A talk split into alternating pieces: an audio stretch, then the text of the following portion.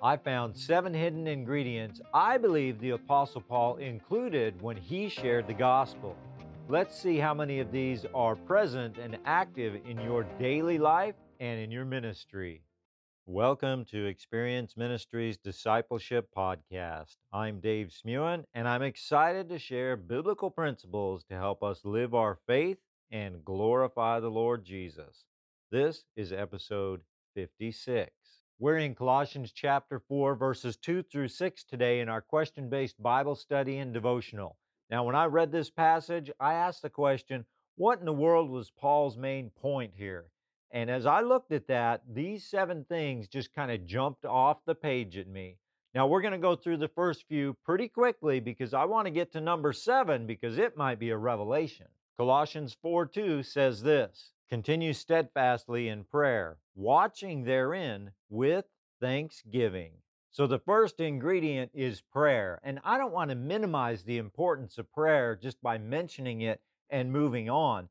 But we have to get to number seven because it is something very, very profound.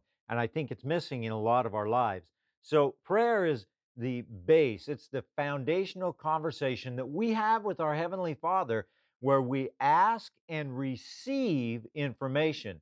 Now, it's important to understand that prayer is a conversation. Yes, we do ask, yes, we do express, but we also have to listen. If we're not listening, then we're not going to receive the instructions that we need when we need them to be able to effectively share the gospel.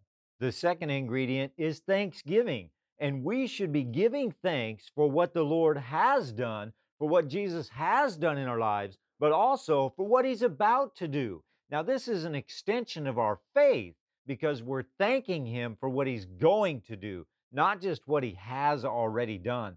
That's important.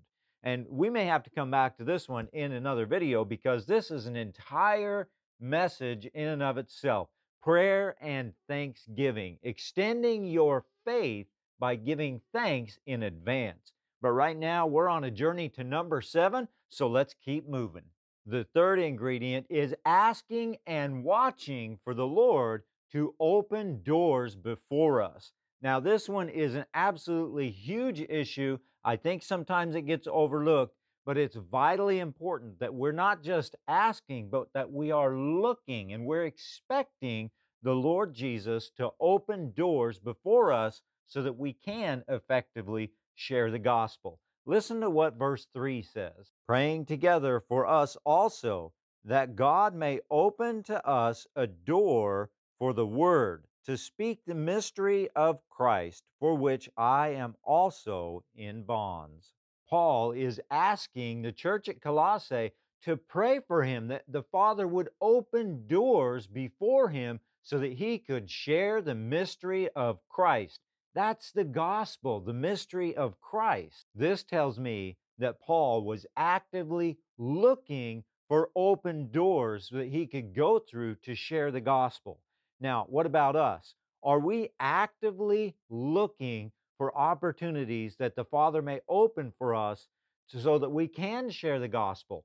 Are we looking and watching for where the Holy Spirit is moving in someone's life? Maybe it's when we're going to the grocery store. Are we looking for that opportunity? Are we asking the Holy Spirit to give us the prompting? Are we listening for the Holy Spirit to say, hey, that person needs prayer. Hey, that person is ready. It's about us actively, intentionally looking for those open doors that people are praying for. Pressing on to number seven, we have four, which is being prepared to preach the gospel, to share Jesus, no matter what the cost to us. Did you notice in that verse that it's because of the gospel that Paul was in bonds?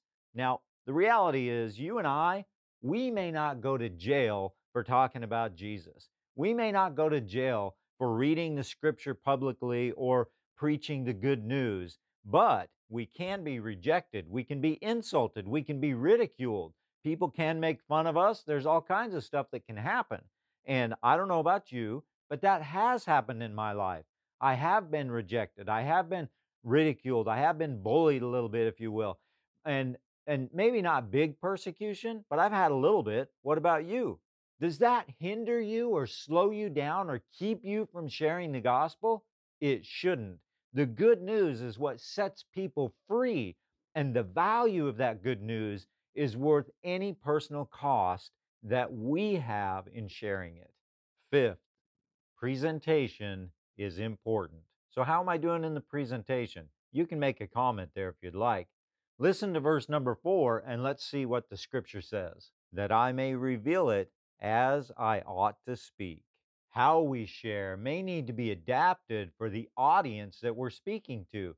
This doesn't mean compromising the message, it means using wisdom and discerning how do we speak to this person or to this group of people. It's important that we take into consideration who we're talking to and we speak in a way that they can receive, that they can hear not just our words, but what's in our heart. Paul was a master at this. If you look at the scripture and you think about the different places that he traveled, the people that he encountered, the cultures that he encountered, he didn't compromise the message, but he adapted how he was sharing the message and how he was presenting the material so that they could hear what the message was. That is really important for us. Don't compromise the word.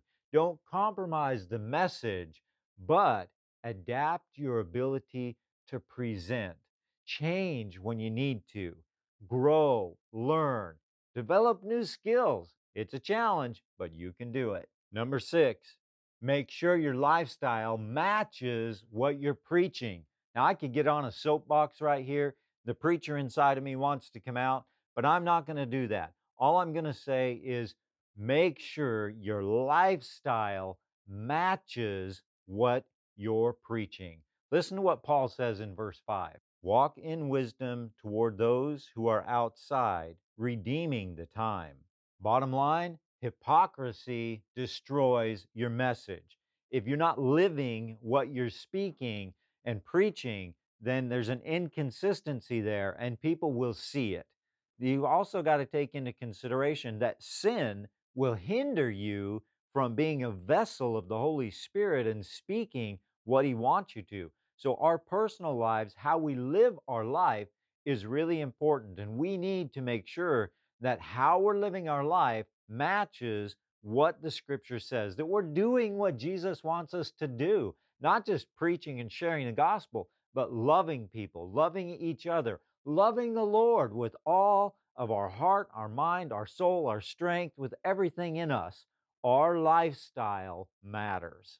Ouch, that one hurt a little bit, didn't it? Well, the reality is it's hard, but we have to allow the Holy Spirit to transform us into who He wants us to be, into that holy vessel that He wants to use to reach the world. Hey, if you're enjoying this study in Colossians, hit subscribe and hit the notification so that you can be part of our next study. Let's move on to number seven and see if it's a revelation. Number seven is this we need to speak with grace seasoned by salt. What does that even mean?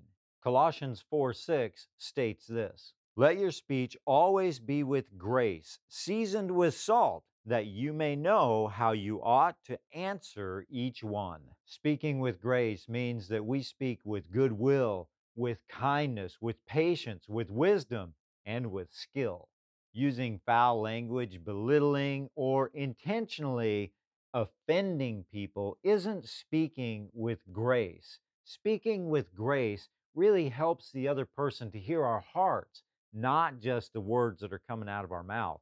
If we want to be effective in sharing the gospel, we have to really work on this so that people hear our hearts, not just the words that are coming out, because they can take offense very easily if we're harsh, if we're critical, or if we're just trying to get under their skin. How's your speech? Is it gracious towards others, or are you offensive? Paul also tells us to season our conversation with salt. So, salt can be a preservative, it can be a seasoning, and it can be medicinal. Did you know that salt can help clean out a wound? Salt can help with dehydration. There's a lot of things that salt does. In this context, it can also be a metaphor for prudence. I think that Paul is telling us to speak in a way that people can hear grace, but to include what people need to hear salt.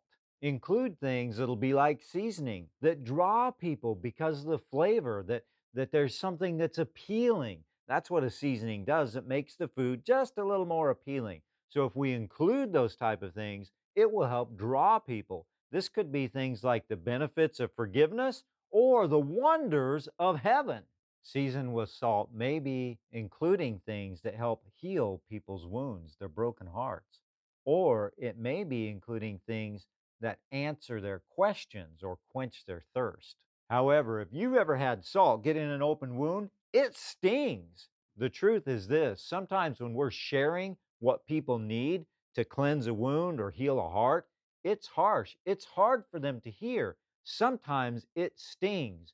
When you find out that your sin is separating you from God, that's hard to hear. We need to keep that in mind. We need to speak our words of truth in love so that people can hear and understand that sometimes, just like salt in a wound, that hurts. So don't get offended if they react negatively right up front. Be patient with people, have lots of grace. Season your conversation with salt, but have lots of grace and understand that when they first react, it may just be a reaction. It may not be their rejection of what you're saying or rejection of the gospel. It may just be really difficult for them. So pour on the grace, season it with salt, and let the Holy Spirit work in that person's life. Salt can also be a preservative. It preserves food, right? Most of us know that. In this context, I think that we need to be mindful that that salt can counter deceptions and protect the truth in someone's heart. Is your speech full of grace and seasoned with salt? Next week, we're going to look at some of the people Paul mentions in Colossians chapter 4, verses 7 through 18. So tune in for next time. God bless you.